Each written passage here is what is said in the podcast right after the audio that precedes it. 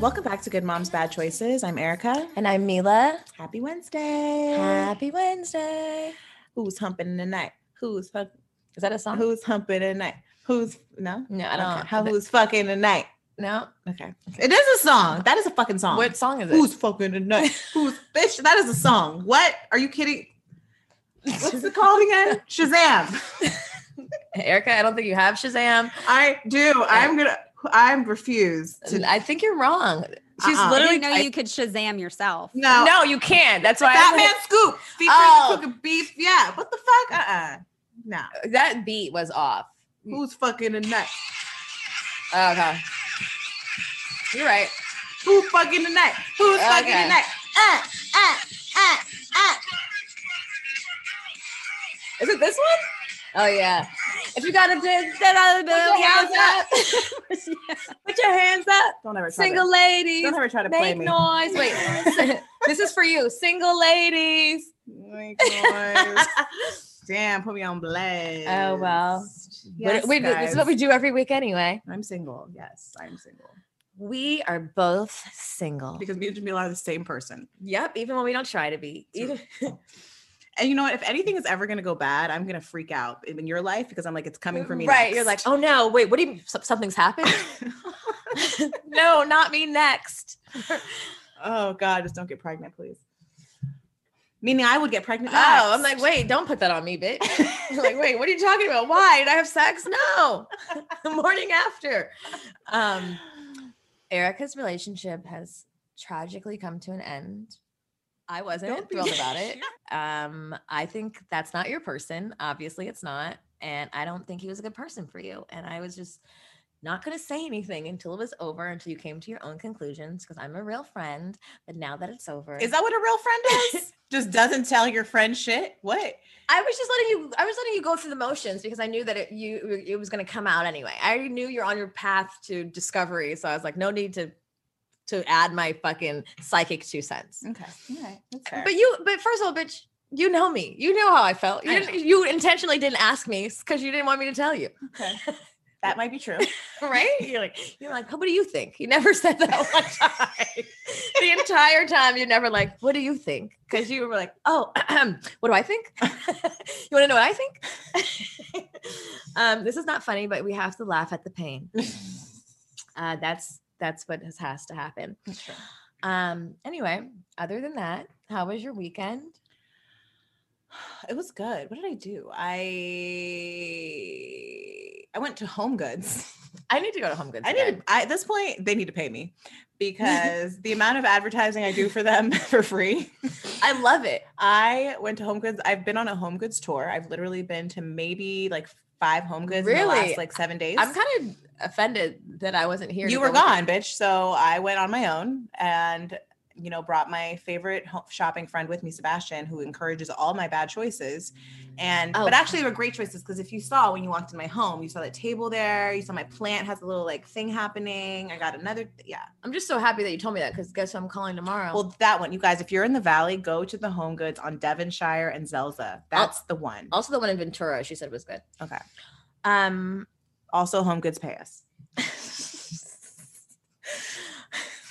How was your weekend? um, my weekend was good. I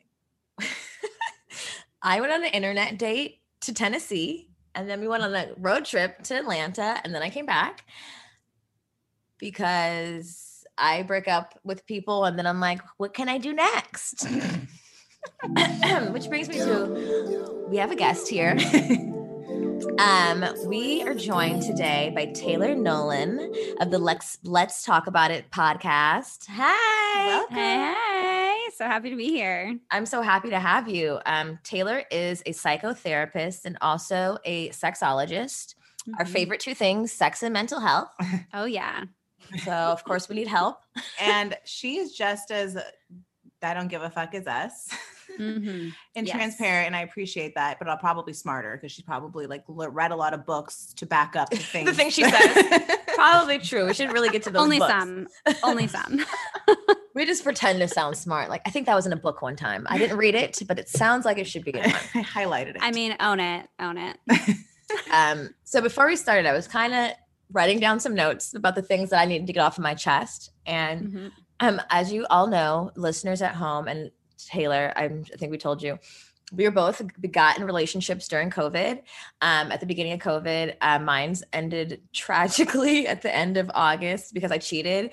Um, but also then like I like tried to beg for like two months and he Hmm. allowed it and like that was not a good idea for obvious reasons. And Mhm. Erica's has just come to an end. And um, one of the things I wanted to ask you, Yeah.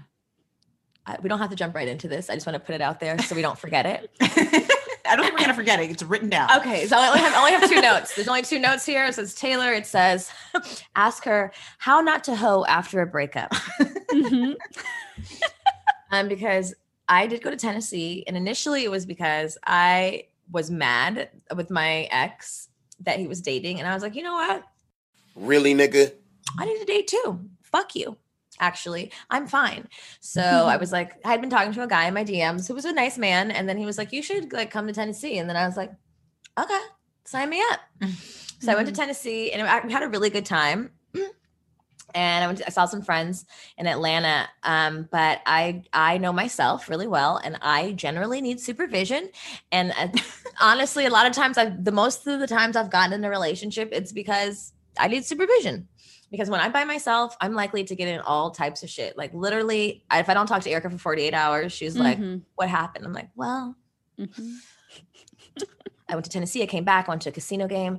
Met, met four guys. We ended up in we're in Hawaii. Then we came back. Like honestly, there's no telling what happens when I'm alone. Then we had a fucking orgy, and then Yeah. I don't know. Yeah.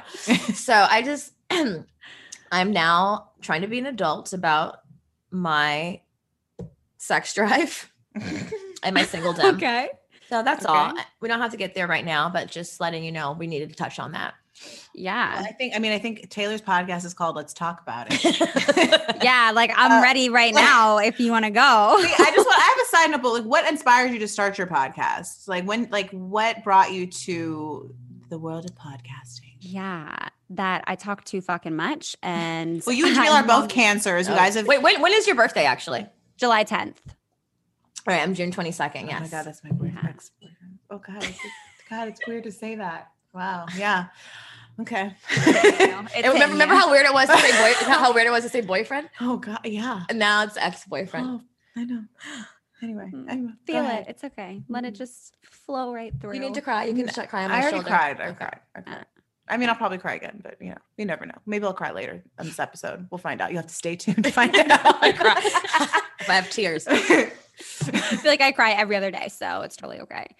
Yeah. Yeah. I basically started podcasting because I was like, I, I'm talking about these things on Instagram, but I can't be out here having like a thousand Instagram stories because that's just fucking obnoxious.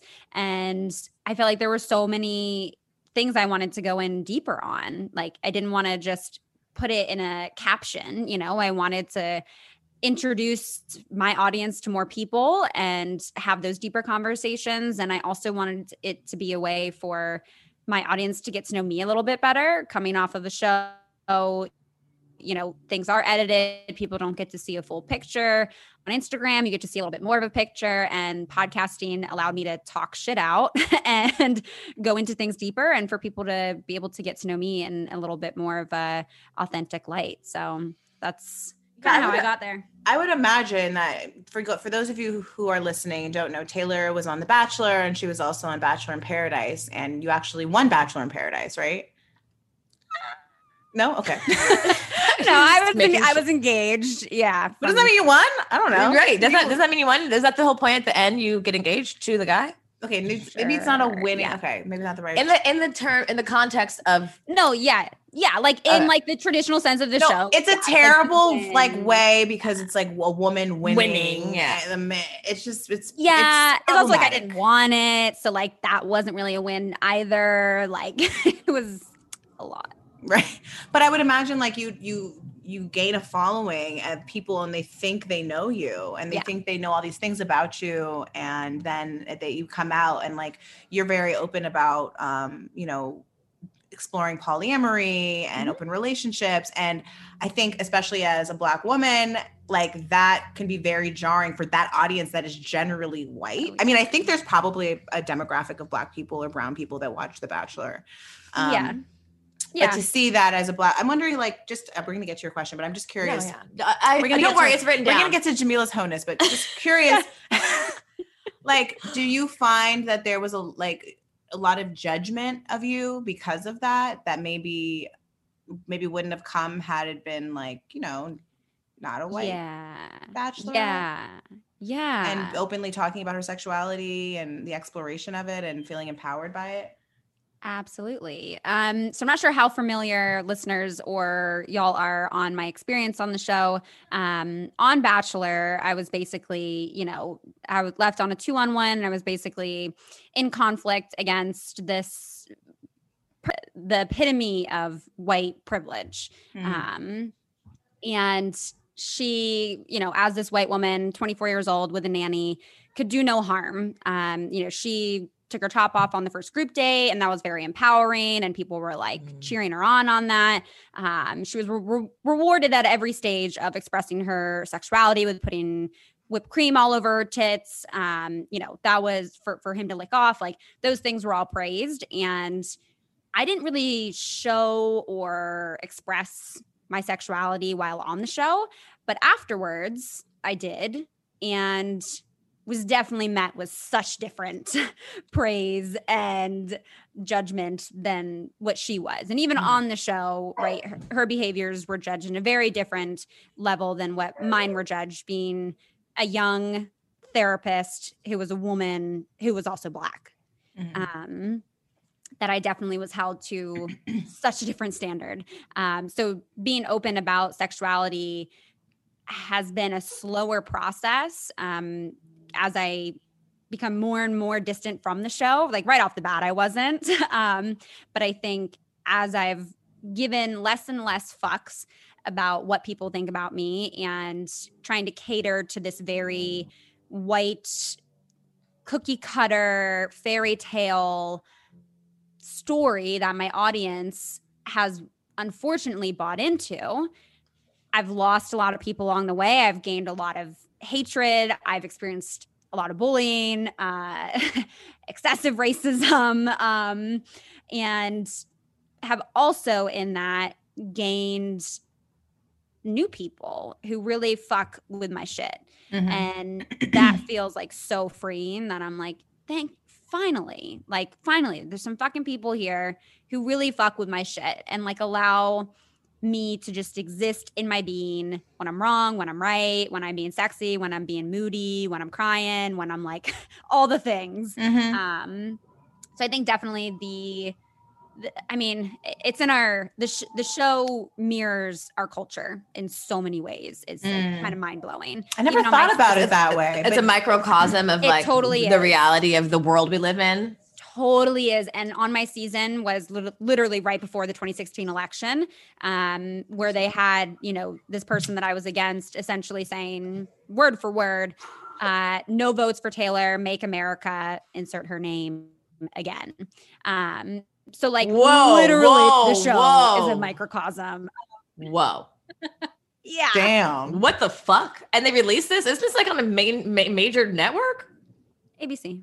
I mean, to, to be honest, like I've never really watched. I've never really watched The Bachelor. I've never. It's never been like felt like something that I was more. mm, I was watching Love and Hip Hop. I was too busy watching I hate- my people I- deteriorate before my eyes. Being exploited on, on, I on was- VH1. I, I went for the different style of exploitation. It's not I was really in for the like exploitation of my own people exploiting ourselves. Yes. versus, versus other way. Versus like old, very rich white men who give zero shit about women and are misogynistic and racist. Yeah, yeah. I watched one. I watched the one season with the black girl. Rachel. Yeah. Rachel. She was on my season and then went on. Oh, and then and then, then she was the actual Sure. bachelorette, Mhm. right? Yeah. Um, I only did that because my the friend I was chilling with in New York at the time, like, was like a TV head, and like I didn't have a choice, and I was like, "This is very white." And she's like, "This is the first black bachelorette." I was like, "Okay, I guess we'll watch it." I'm like, "It still seems Yeah. so white." Um, yeah, yeah, yeah. They're they're making some steps. They're not necessarily the steps that like I would prefer. but I'm like, I do think that they see like the people that are like producers and shit on the show, like they do give a shit and they aren't necessarily in alignment with that thinking, but they also have been pretty blind to their own privilege and are now becoming aware of all of that. So I think hopefully it's headed in the right direction. Season 478. We're gonna we're gonna implement some others. Oh my Yep. god. Yeah, basically. Um, uh, that's that's interesting. And like you were probably really young when you did that. And I had just turned 23. yeah, you're super young, and then like you're right. I, I think as Black women, we kind of know that we have there's different levels of freedom that we can we can like Mhm. live publicly, just because we are aware of it because since we're since birth. But Mhm. like when you were put on a platform like that in pu- like on TV in public, where I'm sure there's no other Black people on that season, not for very There- long. My season was the most diverse season that they had. and how many Black people there were? Like three.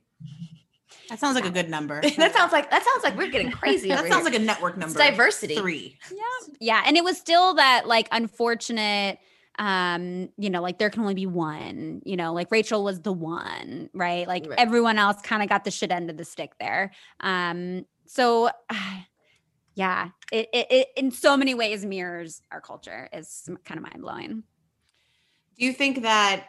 Do you think that because you're bi- biracial or mixed, or I don't know how you how you identify, you know, um, but do you think because of that, um, like people thought like, oh well, she like there's three there's black people and then there's she's kind of like kind of can play both sides, you Mhm. know, and like yeah even- well i think i think the white people that watch the show who like to think of themselves as woke and not racist feel more comfortable still holding me to those unrealistic damaging stereotypes that they hold black women to but feel more comfortable being vocal about it and like attacking me on it because i appear less intimidating to them than a because I am than a dark skinned black woman or something. Exactly. Yeah. So I Mm. think I think also on the show too, I was so young and I was so like I was so patient and I was giving this white girl so much more than she fucking deserved out of me. I gave her so much of my patience and my space,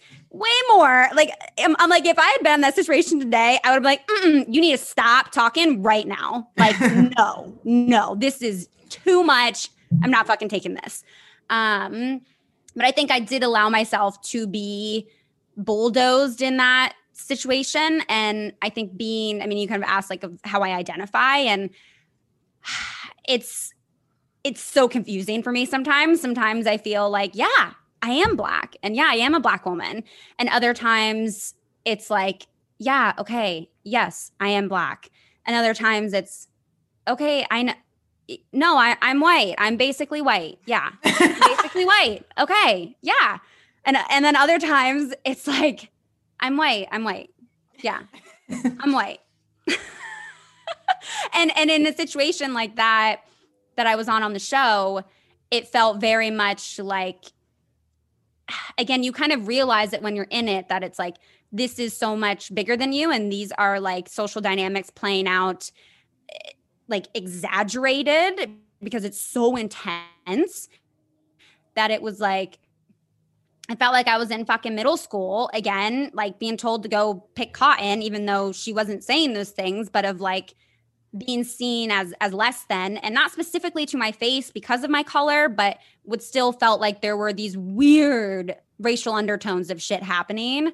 Um, that a lot of which didn't necessarily come to light on camera, but they did let that MAGA paraphrasing out that I think to me was very telling um, of what the dynamic was between the two of us. Mm. Um, I forget what the question was, and I just said a lot, but that's no, no, that answers it. That answers it. I, was- I was, we, we, um, I posted something on our page about, uh, oh, Kamala. No, was it Kamala? Yeah, I posted something about Kamala, her being like the first, you know, black vice Oh, right. president, the first Indian vice president, the first, um, female, the 1st all these different firsts or whatever. And someone came on the page and was like, I really need you to stop saying that she's black.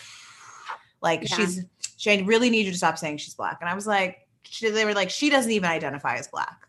And I was like, okay, um, isn't her dad from Jamaica? Yeah. I'm pretty sure she's black. And I- no, I think I but think she's like the he said the one drop rule doesn't count. And I was like, well, what the fuck do you think I But it am? counts in it counts in the other direction though. Right. too. Like she doesn't get to navigate through life as a white woman. I I, I, Yeah. I think like i- she's not white and like also like that's one big ass drop like that's half that's half that's half a drop that's right. a big ass drop That's okay? half the whole mix. I, I think that sh- I think initially I am not a politics person, so don't fucking. I, she didn't. She didn't claim that she was black publicly. She didn't. So that I had an issue with that. I'm like, bitch, don't be acting, don't be doing all these head mm-hmm. shaking neck moves now that you want the black vote. I'm not with the shits. And I see very much of like advertisement. That person was coming for Erica, and he or that I don't know. It was like a it was like a non-profile, of course, talking shit. yeah, but- always. I I it does like if you're black, be black. You know, I'm just say you're black, but like don't try to be black when it when it you think it matters, when it, it benefits you. See, I think that's like such a hard i think Like- it's hard too like i, I just want to say too that like I don't know Kamala at all, and I'm not gonna make this about fucking Me- Kamala. me or either. pol- we're not talking about politics on this episode, guys. Don't worry. we can't. We don't have the wherewithal. However, I'm curious to know how empowered she's ever felt to be black. You know, Yeah. especially in the spaces Mm. that she's had to rise to power in. You Mhm. know, like was she allowed to say that and get to where she's at? You know, like and these neck moves you talk about, like are we sure they didn't exist before this? Like I'm just saying, like Mhm. it's easy for us as black people to judge one another, one each other when where we're on our journey and the spectrum of accepting our blackness like is different, you know, Yeah. and like Uh, Yeah. I, I think for me, because I am black and black, it's not i don't i don't have a journey of accept i mean i guess everyone has a journey of accepting their blackness because let's be honest like especially growing up in like not non-black spaces it is a mm-hmm. journey of accepting it because before even before you really realize the what that means somebody will tell you you're black. I was told i Yep. I, I i it was made aware to me that i was different. I mean obviously we know we're different but like someone's like you're black. And i was like wait what does that mean? Yeah, so i guess i guess there is a spectrum of acceptance I think but, but what- I get, but I get, I get, like, what I think it is is like, I don't, for me, I don't have an option no, you don't. to But be that's- like, but that's actually, and I hate that. Like, what if I was like, actually, I'm not black. but babe, I'm that's Jamaican. not my fault. no, But you know no, what I'm saying? no, But. I'm saying, like, as not- li- not- as, as biracial people and light skinned people, like, of course you don't have an option. But like, we've been told so many things about what What we you- are and what we aren't that it can be so confusing, Confusing. and you don't know Yeah. what to say sometimes. right. I can understand. that. Yeah. I did I did a whole like podcast series on Let's Talk About It about being biracial. Like it was four episodes with almost every contestant from the show who was half Mm. black, half white. Uh, because I was like, there's so much to unpack here. And we're also like in the middle of like an uprising. And like, how are you feeling sitting in your race today? Um, and I think that it's a it's so tough because I bet you that Kamala has had those head rolls and had those you know spaces where she's felt comfortable to express her blackness in that way and in others where she would have maybe felt like she would have been the outcast or that she would have been judged or that she had to like silence herself and make herself smaller or that she would have been you know receiving comments like what that person commented on the Instagram of like she's never identified as black. She doesn't get to do this right now. Where then it's like oh okay sorry never mind. Yep I am white. Okay I'm going to sit back and and nope okay. And it feels like a really uh, tight tight string to walk on of like holding these two opposite experiences of like hella white privilege and um experiencing hella whiteness and then also being like well I am also this. I didn't grow up with any of this, but parts of this have felt so in my being and in my personality. And as I step into it more and more, feels like, holy shit, I'm seen. Like, oh my God, I feel so much freer within myself that I'm not like, look back at old pictures of myself. Oh my God. I am like, you poor girl. Like, you didn't, all you knew was like your white blonde mom and dressing in like the preppiest of preppy clothing that I'm like, dear Lord, that is hideous with my straight hair and my blonde highlights. And like, if I, if you were to put me in that position today, I would feel so uncomfortable, but it was like what I felt was safe and what I felt was like my family at the same time, you know, fitting in with with my family and then also trying to talk about black issues and go through that weird privilege of a racial identity of like am I black? Am I white? Where do I fit in? Um it's it's hard because it's like you just want to be accepted. And Rob, who's like I call him like my chosen father, he's black. Um, he was dating, er, sorry, he was best friends with the guy that my mom was dating. Um, and so he basically like babysat me when they would fuck and do whatever. Mm. And um he was like, you know, holy shit, she's living down here in South Jersey with all these white people. Like, she's gonna need someone because she's just gonna fuck her up later in life. And so he like after that guy who's a shithead broke up with my mom um rob like stayed in my life and has been so crucial to that experience. And when we talk about this and he's like taylor you're a black woman. And i'm like okay i am a black woman but like other people are going to see me as white. And then am i being rude now to darker skinned black women by being like yeah i'm a black woman when i damn sure as well know that i carry a different p- privilege and don't have the same experience that they do as darker skinned black women that now i'm like here i am i'm black like i don't want to fucking roll in like that Mhm. and like say some offensive shit and so it's like really hard i don't know i know i've gone off like a rant on this but No, no, no. I- um you know and what i think is really important like important about this conversation that we're all having as our in our different experiences and different places and like i think the bottom line is and this is crazy is like at at every point because we this is like where we this this is the world we live in let's be real and Yeah.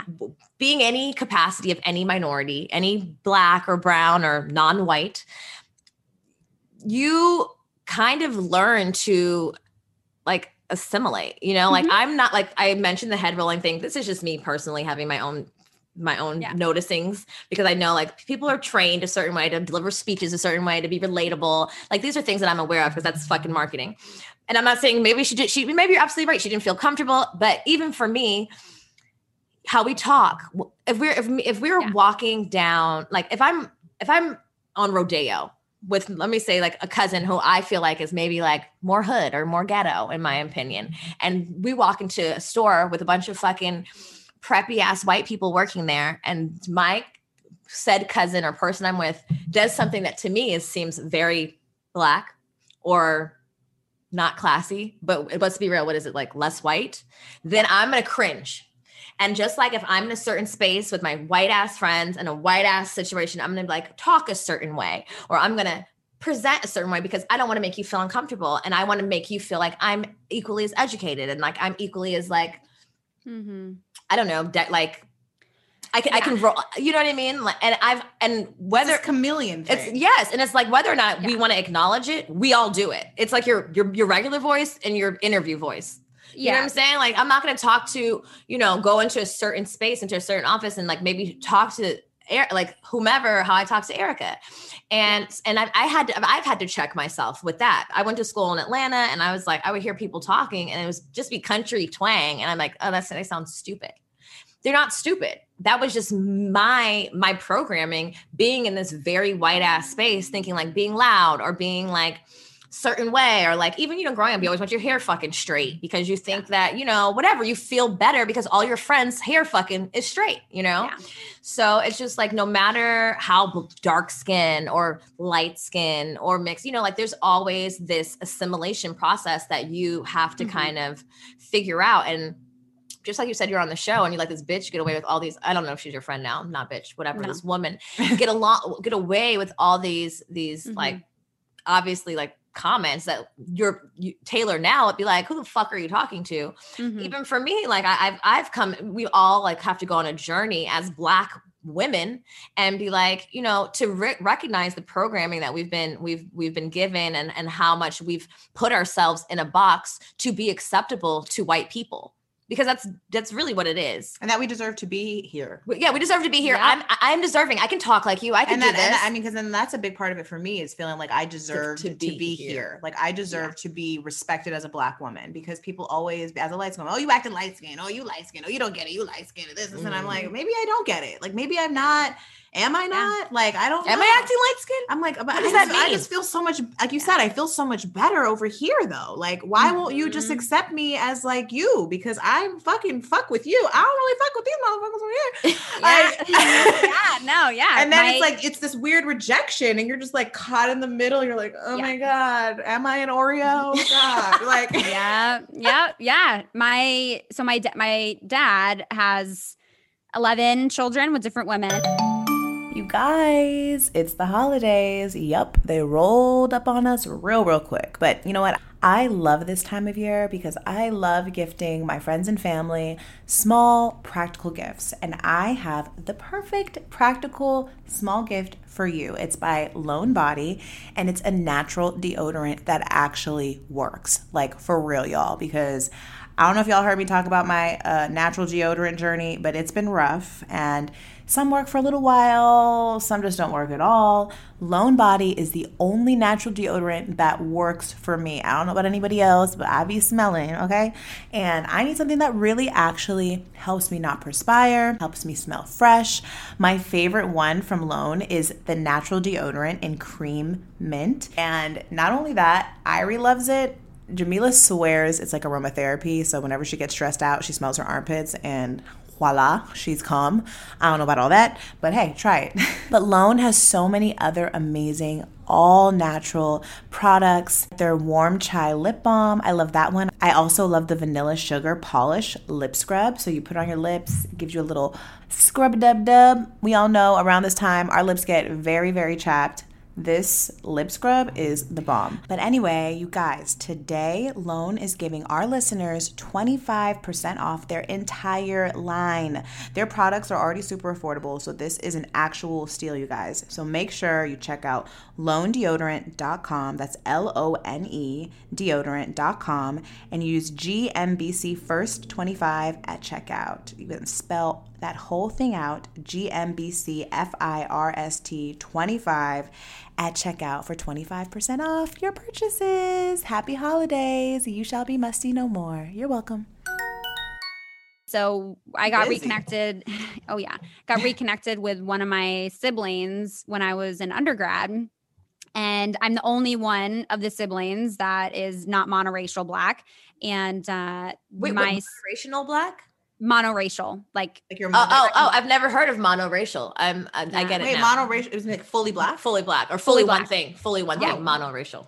Yeah, um, a term that uh, these two women that run uh, this Instagram account, Mixed in America, uh, they're half black, half white as well, and they like they they were really great. They came on that biracial series, um, and yeah, they referred to it as monoracial, and I was like, yeah, that makes sense to me. Um, so now I use that. I'll be like mixed race or monoracial. Um, but for her, for my sister, when she would come over and you know spend time with me and we were trying to build a relationship sh- her nickname for me was whitey where she would just consistently just be like yo whitey and i was like you've got like are you serious like and it did feel like this sense of like major rejection as well because that was like that side of my family that i didn't necessarily get to bond with or experience those things with. And i think you're so right when you talk about you know understanding that all of this even exists because of whiteness because of white supremacy. There is even this um rejection or acceptance of folks who are mixed or biracial. Um and it's like it's so hard to sit in. it's like well i didn't ask for this like this is just like the position i'm in and then white people want to like throw it in your face too and be like well you're white too so like don't forget that and it's like what the fuck are you ta- what, what Don't forget your whiteness. Don't forget it. yeah like oh what i can't advocate for like black issues or black people because i'm also white Or like you're not really black, black, Taylor. You're not black, black. You're just you can be Mhm. offended, but You're like not. You're not that kind of black. you're, you're yeah, like what kind of black are we talking? Like I, yeah, yeah. You know the ghetto Yeah. kind. I mean, even even being around white ass people in the valley, I've heard that. Like you're you know you're different. No, bitch, I'm black.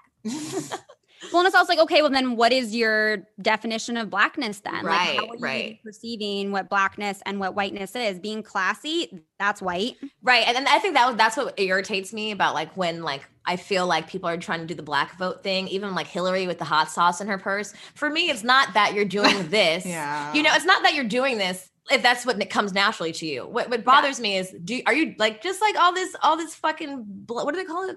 Blackfishing? What Oh, blackfishing. blackfishing with the, Mm. the, the like the baby hairs and the lips and the nails Yeah. and the all of this and the niggas and that. And like here's the thing like what i won't allow is that you think that this is what blackness is. And so this is you doing that thinking that that makes you more black. And that's there's so there's so many types of black people. Just like there's so many types of white people. There's ghetto ass nigga white people everywhere.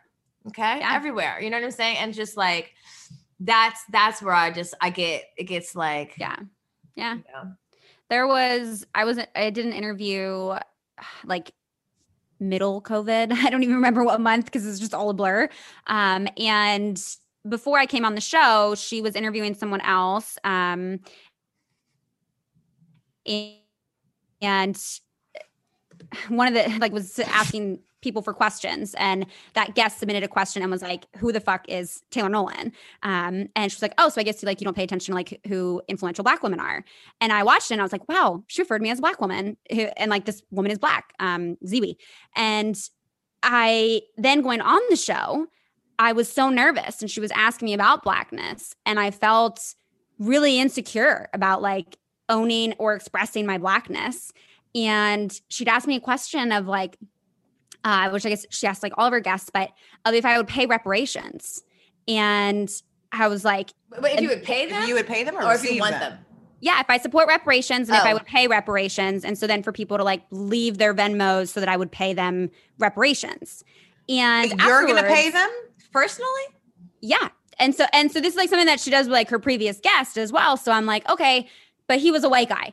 Um, and so then afterwards I kind of like talked to her about it and I was like, if I was like a darker skinned black woman, would you have asked me if I would pay reparations to like the black listeners? And and I was like, you know, I don't know. Does that not like invalidate my blackness as a whole then that I would be asked to like pay reparations? And then it was like this conversation of, you know, oh, well, thinking reparations from like a classism perspective or something. but, and I was like, historically but- reparations are not classism it's No, race it's racial That was that was not fair of her at all. i didn't i didn't even understand that question She was trying to backstep. That's what that was. yeah, so it's like little things like that that happen where then I'm like, oh, I was just a black woman when you were inter- interviewing him, and now I'm a white girl who's gonna pay reparation. Like it was just such this like flip a switch thing. And afterwards, when I talked to her about it, you know, I was like, yeah, like I appreciate this conversation, and like there's definitely like layers to this, but I was also kind of like, I don't know, that kind of like rubbed me the wrong way, and like, no, I wouldn't pay reparations because did, I'm did, did you did you say that while you guys were recording still No, because I was already in this place of like, oh, I'm I'm nervous, and now I'm like, yeah, okay, I'm like talking to a darker skinned black woman now who was asking me about. I think she asked me how I identified, and instead of saying, "Well, I'm a black woman," how she had just referred to me, I was like, "Yeah, I'm I'm biracial. I'm I'm a black woman. I'm I'm biracial." Um, and I think this is part of what me and Rob talk about, where he's like, "You don't even have to say you're biracial because when you say that, to black people, it's like you're embarrassed or ashamed of your blackness and you're not owning your blackness. And I said, Well, I can totally see that. But then I worry if I'm like, Yeah, I'm a black woman, that then someone else can be like, Bitch, you are not a black woman. You have to that you have to answer to that too. So it's like, where do you how do you appease both sides? Yeah. The, the you answer don't is ha- you the don't have answer to. is the answer is you won't. Yeah, Yeah, it- yeah. You're gonna, uh, Um, and it, and it's so languagey. It's always, it's just really, it comes down to like labels. And like we, me and Erica talk about shit like this all the time because obviously, like I'm mono raised. Which, which even that, even that, even even that is so stupid. Like I, I, I always used to tell her like saying mixed irritates me. Like my, I hate hashtag mixed kids. I fucking hate it. I don't care well, what that's anybody like thinks usually a fetish. fetish yeah, I'm just I like can't say the they're word. they're fucking kids. Um, I just you know, and I'm, and it's not to discredit anybody's anything, but like I think, and I and I said this. We had a we had a conversation on Patreon uh, when all this shit was happening about like parenting mixed children, and Mhm. like you know, because like here's the truth: like you were raised by a white woman, she's not going to understand eh, like what you experience and how can she? How can she? You know what I mean? And like. And it's okay for it to be like, I'm going through this journey because I, my, my family that I grew up with was primarily white. You know what I mean?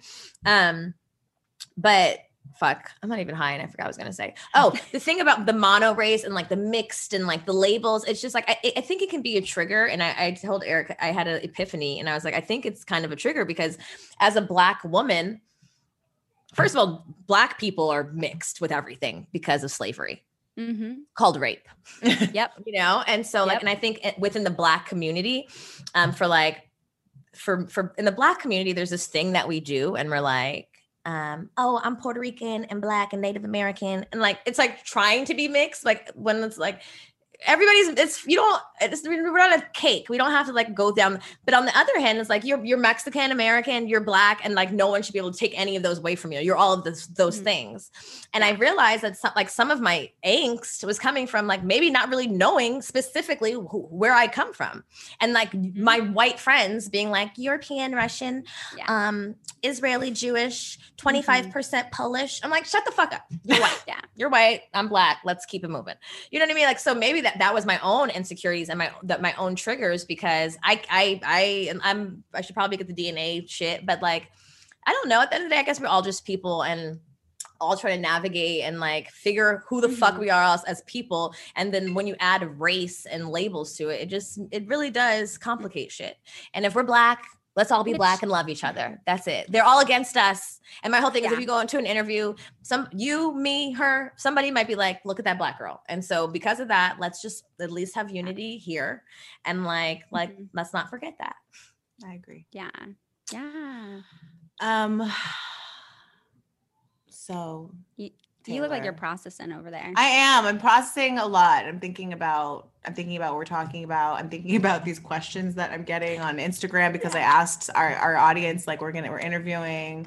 Um, a sexologist and therapist, and I have some very interesting. I got, I got- you were having, you were saying something really serious, and I looked down and saw one of the questions, and I started laughing, and I was like, "Oh my god, please don't think I'm laughing at you. I'm laughing at this question." Wait, what was it? Wait, Oh, why is this not working the question was, which you don't have to answer, but just so you guys know, someone asked about how Oh my God, I just got my new package from Joy Spring Vitamins for Luna, and I'm so excited.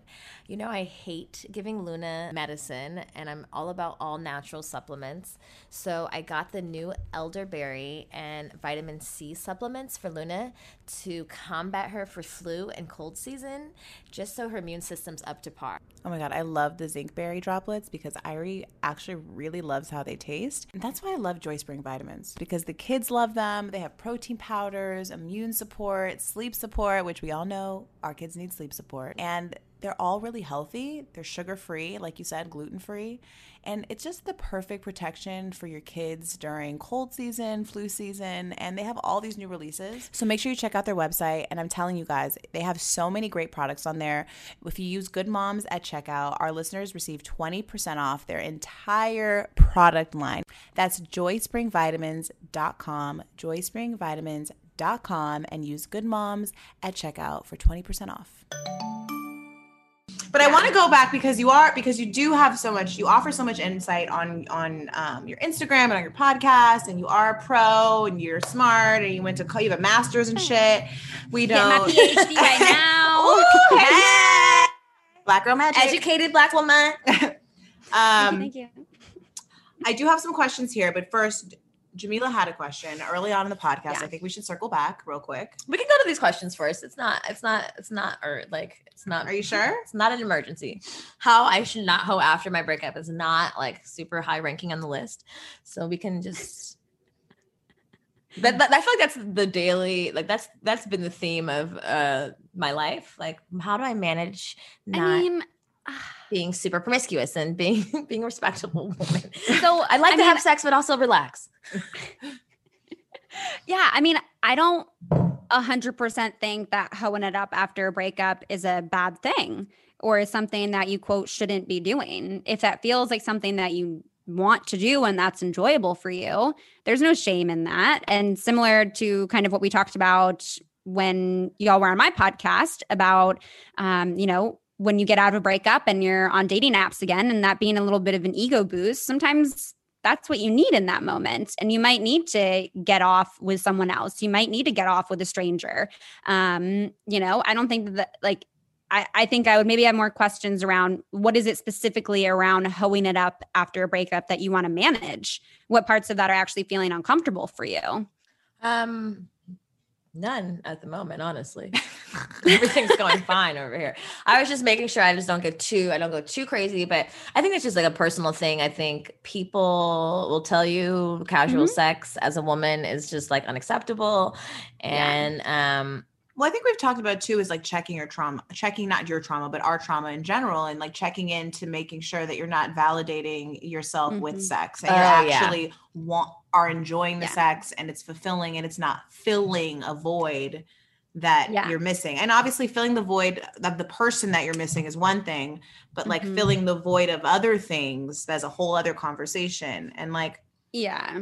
If it know. feels if it feels afterwards like it's more damaging to your mental and emotional peace and well-being, then yeah, maybe reel it in a little bit. And one thing I'm like really passionate about is like having very intentional sex. mhm. So that might be like, I'm just getting out of a breakup. I really just miss being fucking cuddled. And, you know, I just want someone to ravage me and I want to lose it for a little bit. I want to zone out and not have to think about this pain. And I want to feel that physical affection and that comfort. And then you find that person, you reach out to that person, whatever the case is before you go into that like sexual experience with that person, you communicate that. You're like, yeah, I just got out of this and like this is what I need out of this. Does that work for you? Yeah. like what are your needs going into this? Like do you do you need me to hold you? Like do you want me to piece out of here afterwards? Like what are we feeling? Um, and I think if you're able to kind of have those conversations and really express what it is you're hoping to get out of that sexual experience, that's the way to go about it. A little bit more intentional to make sure that you're not like fucking yourself over by fucking someone else. right. No, I, I I agree. I, I I totally agree with that, and um, I feel like I still, I st- I'm still in control. Um, I, and I, you know what? I saw I saw you post something that said um, sex a sexcation. Sexcations. Yeah. Um, I felt like that was my sexcation. my trip to Tennessee was like a very mature sexcation, and like it wasn't it wasn't transactional. It really wasn't, but I feel like we were very clear about the terms of the trip. yeah. And so like when we got there, it wasn't it wasn't strange at all. And I and I and I appreciate you saying that because I do feel I am in a place like as as a woman, I'm f- like finally at 32, I, I feel good about being honest about my intentions. Like, look, I don't really have time for a mm-hmm. relationship here. That's not my intentions here. I have a lot of important things I should focus on, and I don't want to be distracted from those things. Like, do I care about you? Are we friends? You know, obviously, if we're having sex, we're probably more than friends, but Or mm-hmm. not. Yeah. or not, but like, yeah, because I do. Th- I, I, all every guy I've ever met is like, you can't have sex with your friends. I beg to differ. Whatever. Um, um, but It just gets complicated once you can have a boyfriend. Yeah, and then, like, yeah. friends are still your friends. I'm like, boundaries, you know, boundaries are just boundaries boundaries i think that's what it is is boundaries i think Yeah. all of it is about knowing your Yeah. boundaries and sticking to them Yeah. Um, And checking those stereotypes and those cultural norms that maybe you are using against yourself. Like Right. maybe there is a piece of you that is shaming yourself of feeling like, eh, like uh, being a single mom, being someone who's recently single, I'm being really irresponsible right now by fucking my feelings out with this stranger. When really it's like, well, where does that shame even come from then? Like, who's telling you that that's not something that you're allowed to do or that could be helpful or could be healing for you? Like, that's a lot of sex negativity. That's patriarchy right Yeah. there. That's sexism right there. Um, so I think it's important to ask ourselves, like, when that shame does come in, or when we're like, "This isn't a good thing." Like, well, why isn't this good that I'm doing it? Oh, because of patriarchy and oh, oh, right, because I've been told that I'm not supposed to do that, and if I do it, I'm I'm a bad girl. Yeah, exactly. So i have a question here i think is actually an interesting question um because it's hard sometimes i guess i don't know like I, I guess i think like when people talk about like sex addiction or being like a nympho, like hmm I don't know, like I don't know how people gauge these things. Right, right. Like who who makes the who makes the standards? When does Right. it cross over? So someone asked, um, is there such thing as too much sex? What does an actual nympho look like? it's a great question. Yeah. So first, I'll, touch on sex addiction briefly. Um, this is a very controversial subject. There are some sex therapists and sexologists who are very adamant that sex addiction is a very real thing and that we need to treat it. And there are other folks who say that this is not a thing and this is just perpetuating sex negativity um, and that certainly we want to you know make sure that people are having consensual um, enjoyable sex but sex addiction is not a thing. So the way that i operate on this as a professional and as a person here is look to the science and the research. Um, so AASECT is like the hierarchy the highest of highest of uh, sex certification for sex therapists educators and counselors. And they essentially say that there's no research to support sex addiction being a thing. Hmm. Wow. There's okay. literally no research on this, um, and that there's no real definition of what sex addiction is. Um, one of uh, my supervisor actually in my PhD program for clinical sexology. Um, it's at Modern Sex Therapy Institute, and Dr. Joe Kort um, has written a lot about sex addiction. He used to be a sex addiction. Uh, he used to be trained in in the treatment for it, and now he's like, this isn't a thing. Uh, Dr. Chris Donaghue also does a lot of great work um, around this, and we did a IGTV live on my Instagram about how like it's not a thing. It was very controversial.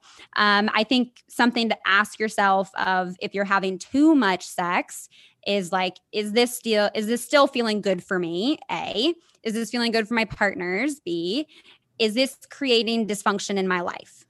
Hmm. I think that's the biggest thing to ask yourself because everything in life in moderation in balance right hopefully we're able to experience a Like, are you about to like? Are you about to lose your job because you're fucking? Are you jacking like, are, the you, are like, are you gonna lose your job because you would rather be fucking? Right. And probably need to. It's just like if you're gambling or doing drugs. If you're gonna lose anything because of it, it's probably not good. Yeah you know like if you have a penis and if you are masturbating for hours and hours on end and you're like you know your skin is getting like burned then maybe you need to like give it a give it a rest for a second. Um so yeah i think definitely just checking in with yourself you know is again like i said about like intentional sex right? Like maybe it is something spontaneous and you're just like just oh i just met you and i just want to fuck you. Like go for it um but i, I that do right just- there isn't. I just because I, when I think about intentional sex, I don't mean to interrupt you, but it feels like something that's very like planned and thought out. But you mean intentional sex, just even in the way that I intentionally know that I'm fucking you just to get Yes. just to fuck my brains yes out. yeah That's I don't- as intentional as it needs to be. yeah like i don't think like personally i don't think that casual sex is a negative thing i think even labeling it as casual means that we have a hierarchy of sex that like that we're qualifying sex in different ways as like good and bad from like a moral standpoint um, mhm. so I do think that you can have intentional, spontaneous, casual sex and that be really fulfilling.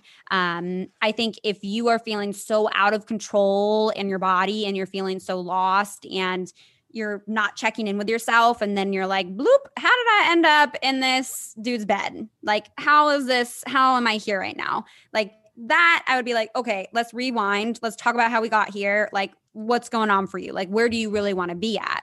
So I think, yeah, like if you're, I mean, non COVID, out at a bar and like you see someone and you're like, oh my God, that man is so hot. I want to fuck him. And then you go up to him and then you go home and you're back in his bed and you end up getting fucked that night. I still think that's intentional sex. I think you still checked in with yourself. You're like, mm hmm, I need this man on me all over. How My does ol- it make me my feel? I'm so only- happy we covered my- this. Well, my only thing with that though is I I can agree with that, but it just becomes complicated when there's trauma involved, right? Because like you Mhm. could reason intentional sex all day long. You could say I'm intentionally fucking all these people and like I guess I guess what you said and the piece I guess that matters is how do you feel afterwards? Mhm. Like what what is what are you left with after? Yeah. Well, and I think it, with everything, we have to ask ourselves, like, how is this serving us? Right. And you might very well be able to have intentional sex and say, I'm doing this because I'm lonely right now. Th- that is intentional. And I hope that you're able to even just identify that within yourself to then maybe afterwards be like, I want to do that because I was lonely. How do I feel now? Do I feel better? Do I feel worse? Okay, do I want to switch up my intention? Did that mm. intention not actually feel overall to be the best thing for me emotionally, physically, spiritually? Um, do I need to switch this up? Should, do I need to communicate differently? Do I need to seek different things in a partner? Um, I think these are all questions we should be asking ourselves both before, during, and after any kind of intimate partner experience, especially if there is previous trauma there, that you get into some kind of therapy with a certified sex therapist, um, not just any therapist. And if you do just want to talk about sex with any old therapist, please ask about what training that they have had related to sexual health because most therapists, even ones that are like marriage and family therapists, have maybe maybe max two courses on human sexuality throughout their entire education.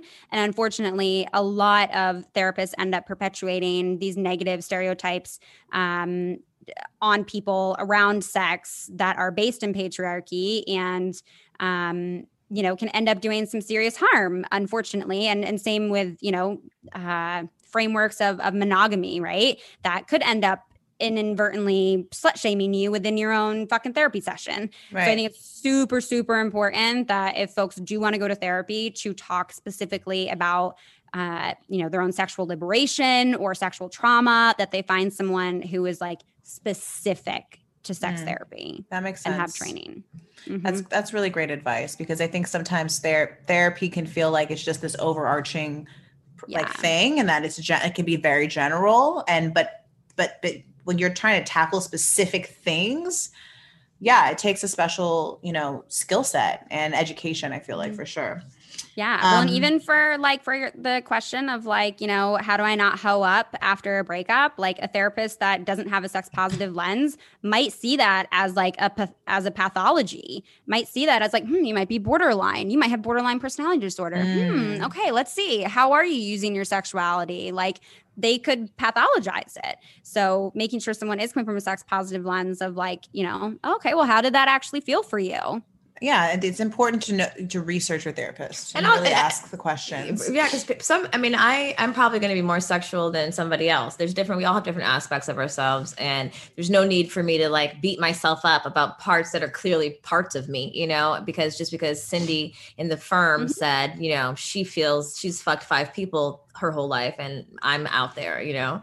That's yeah. that that makes sense Mm-hmm. Um, okay, I have one last question because I don't want to keep you forever because I feel like I can talk to you forever. I feel like we should hang. We, we need to hang out. I know. I know. Like, can you come to LA? Let's hang. LA? Like, really? Like, I'm like really enjoying our so conversation. We have, so we have more Cancer vibes together. I'm yes. a Scorpio, by the way, so we're oh, water, water, signs. You know, we're watery over here. Love um, it. Love it. Okay, so this is the last question. Um, why can I make myself come but have a hard time with my partner? Yeah. I feel like I hear this a lot. Yep. Um, and I'm yeah, I'm curious because I don't have the answers to that either. I noticed that like for me sexually, like there's definitely I've had some amazing sex with people and like I'm a squirter and like some guys can make me squirt like crazy and the yep. sex is like okay. And then like other guys that are really pleasing me totally to the max, I don't, it's not the same. And I'm like, mm-hmm. how? Yeah. So it's I'm I'm not in I'm not that in tune with like my orgasms. I need to be I don't I I could have sex and not necessarily always orgasm and I need to, something needs to happen here. But yeah. it's not like it's not enjoyable. Like the journey is not enjoyable, but just like um mm-hmm. it's it's not you're right. Sometimes you could have great sex and it's not necessarily like you're coming in a certain way like you thought you would. So mm-hmm. yeah, that is yeah. So yeah, yeah, why can I make myself come but have a hard time with my partner? Yeah. So first, I think one of the things I like to encourage folks on is to remove coming or orgasm as a goal going into any kind of sexual experience, whether that's solo or partnered. Um, if we can transition ourselves to more of a pleasure focused experience, we relieve a lot of pressure that we put on ourselves and on our partners during that experience. Um, so, a lot of what ends up happening for folks is like spectatoring where we're like paying attention to like, oh, like I haven't came yet. Oh, I haven't came yet. Oh, Mm. why am I not coming right now? Oh, fuck, I'm not coming right now. Oh, they probably don't think I'm enjoying this. God damn it. I wanted to come now. Okay. Ah, Oh, and, like, he came. get- We're done. Shit. Fuck. I missed my opportunity now. What happened? Fuck. Yeah, it's it's um it's easy to get like caught up in your head when you're in partnered sex, especially especially if this is not someone that you actually feel comfortable with. Um, I think there are like two different ways sometimes that this like presents itself for folks. Um, on one hand, I think having someone that you have a deep sense of emotional safety with can really help you to let go of a lot of that pressure and embarrassment and shame that we might feel insecure of when we go into partnered sex to where you know that this is a judgment free space that your partner just cares about your pleasure that there's uh, a focus on your pleasure even in partnered sex right?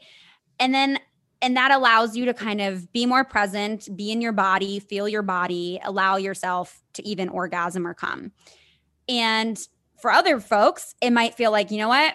I don't want to be anywhere remotely emotionally attached to this person. I want them to be, you know, a blank slate and I can just completely let go here and not care at all. And in that space, allow my body to just do whatever the fuck it wants because I don't give a fuck about what's going to happen after this. Mhm. Um, so I think there's like kind of two different ways sometimes that folks go. Um, and and I mean I think I think that that can change up within the same person at different times in your life when you have different needs and wants. Um, but I think most of the time in that, I would definitely encourage someone to like get focused in their body, communicate with your partner. Is your partner pleasuring you in partnered sex the same way that you pleasure yourself in your solo sex? Mm. if you have a vulva and a vagina and in your solo sex you are I, I, I call it like djing up the clit. You're just like wiggle wiggle wah. Um, so if you are like someone DJ. yeah if you are djing yourself and that's how you come in your soloed sex in your partnered sex are you touching your clit? Is your partner touching your clit? If not then maybe try that. Try communicating to your partner asking for your needs um, communicating what your needs are and there's so many ways to go about that. I think people get like nervous about communicating that. And i always say to like do it in like a positive reinforcement way of like i love when you rub my clit. Not Mhm. like a you never rub my clit. Like i need you to rub my clit. But like a, No. i love when you do that. That feels really good. Like a lot of us don't actually communicate during our partnered sex and therefore a lot of our needs and desires and pleasure isn't being met because our partner's not a mind reader and they don't know what the fuck is going on unless we tell them verbally or non-verbally and even non-verbally sometimes they don't know how to pay attention to that kind of shit um does that answer that question i'm like i No, feel like i, I- could keep going no, on. no, no. I think that's I think that's a great answer. I think that for sure. I think safety is a big one. I think Yeah. feeling safe and feeling and like that can happen with I mean like even if you're in a relationship with someone for 10 years and maybe like you've had great sex and then like something shifts or something goes wrong in your relationship that can even change. That's that can change how you feel and safety and how your body reacts. I know i know for me in my long-term relationship like I, I- it's like i was like was the sex good like i remember us having like really great sex and then at some point it was like a disconnect and it shifted and i was like is this the same person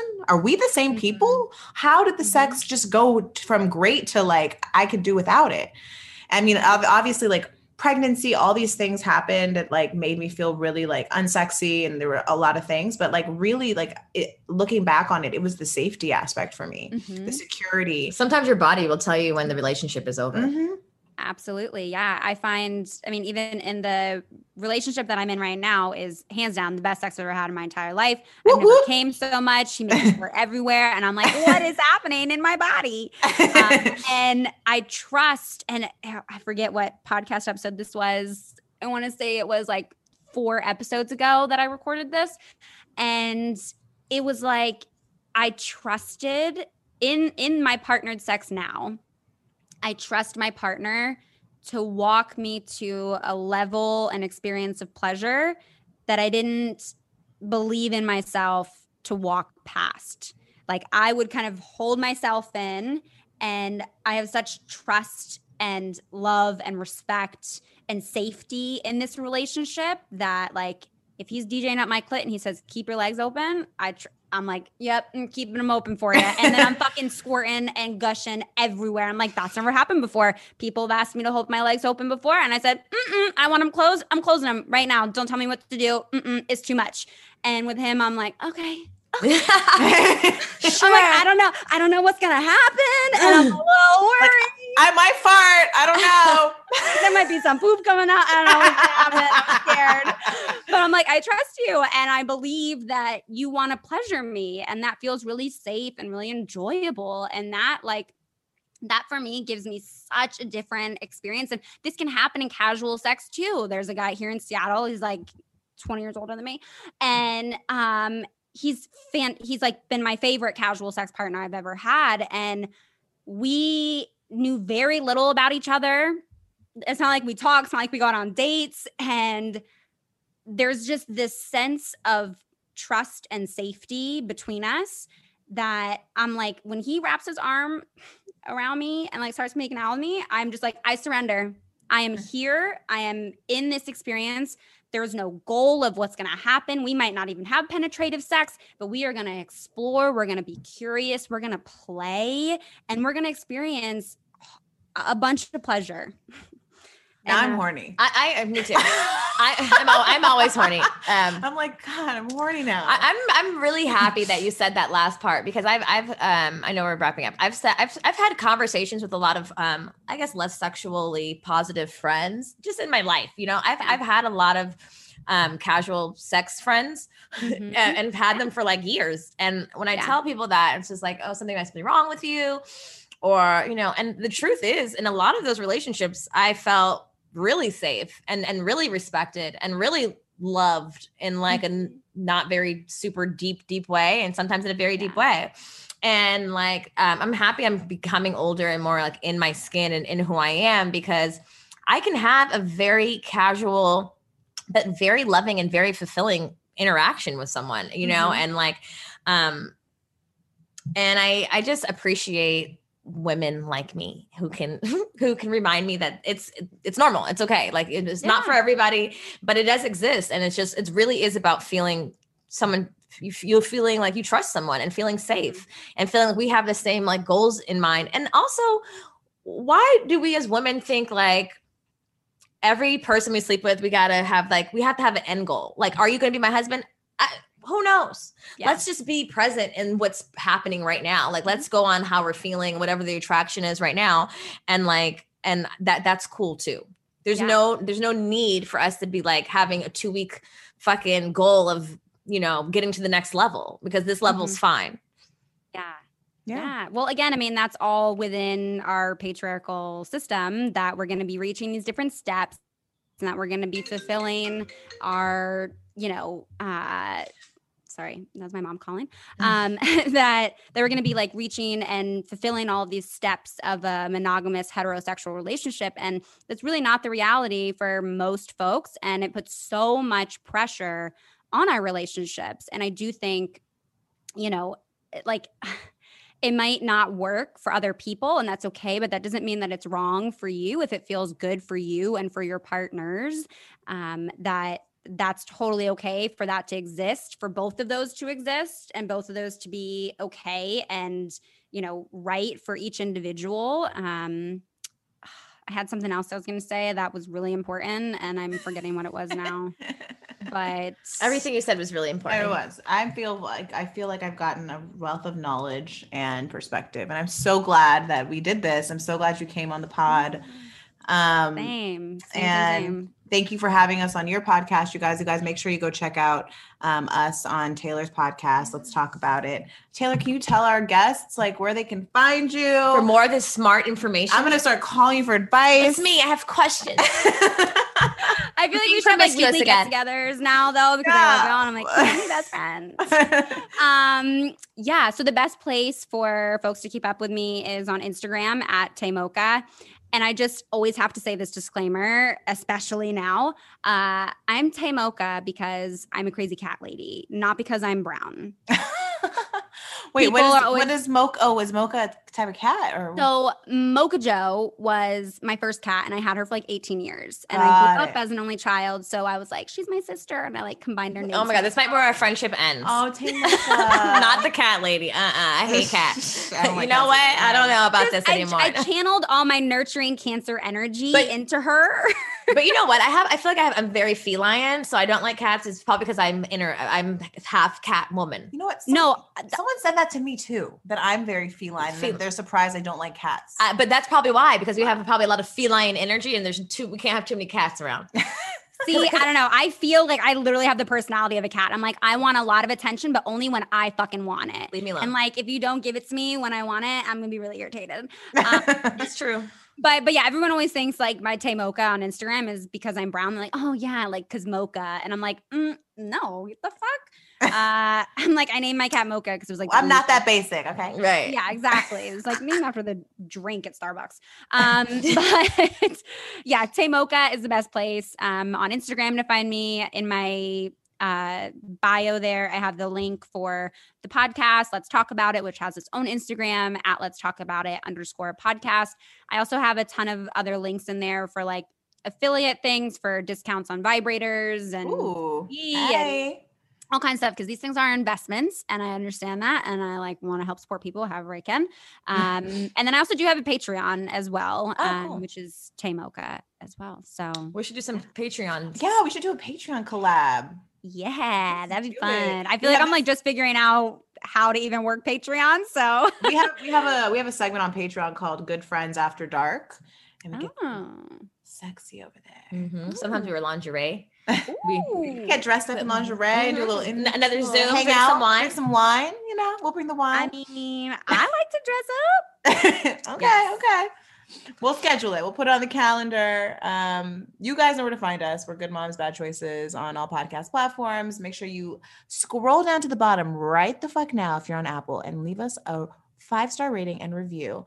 We our, our our ratings and reviews are not matching are not matching our listens. Okay. And we fucking bare our souls every week, tell all of our honest, secret, Yeah. deep, honest truths. That's the least you could do is just scroll down to the bottom and leave us a little, just a little nice note and a five star rating. It would be star. greatly appreciated. Five specifically. Mhm. Um, and we also have a Patreon, you guys. Our tribe over there is growing, and I'm so grateful for you guys. You know, we share a lot of other personal things there. We have our own little segments. We, have should probably own- put a little clip at the end of this, We have- actually. Oh yeah, we'll put a clip at the end of this episode, um, and one of our secret Patreon episodes. But it's like a, like a little community and family over there. I really fucking love it. You guys are really supportive, um, and I love y'all. So make sure you check us out. That's patreon.com backslash good moms bad choices. Um, Taylor, thank you so much. Yeah. Thank you. Y'all are And we'll see you guys next week. Yes, we'll see you next week. Bye. Bye.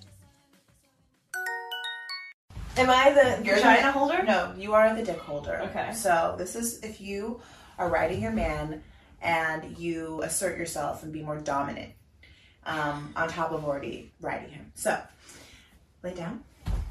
So get on top like this. You know, typically you would just be doing this, whatever. Ah. Oh yeah! oh yeah! but if you want to take it to the next level so that he can't touch you. Uh, oh, oh. Do want to these. I did some wrong, but I'm always right. So I know how to shoot.